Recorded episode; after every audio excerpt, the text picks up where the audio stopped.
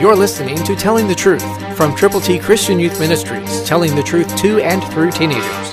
Here is Triple T founder and president George Dooms. Believe on the Lord Jesus Christ.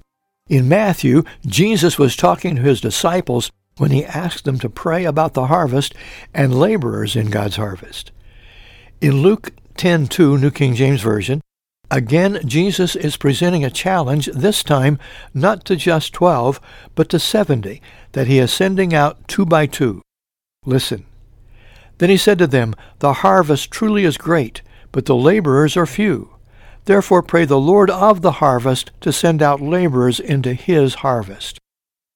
This is total speculation, but I really believe that when God asked those twelve to pray for harvesters, that they did pray, and then that they had the privilege of seeing seventy go as Jesus appointed them to go before where he was going to be going himself.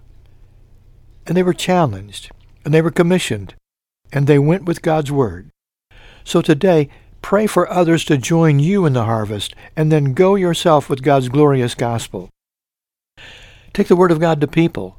Pray with other harvesters, and then make it happen as you share the good news of the saving power of the Lord Jesus Christ with people who need the Lord.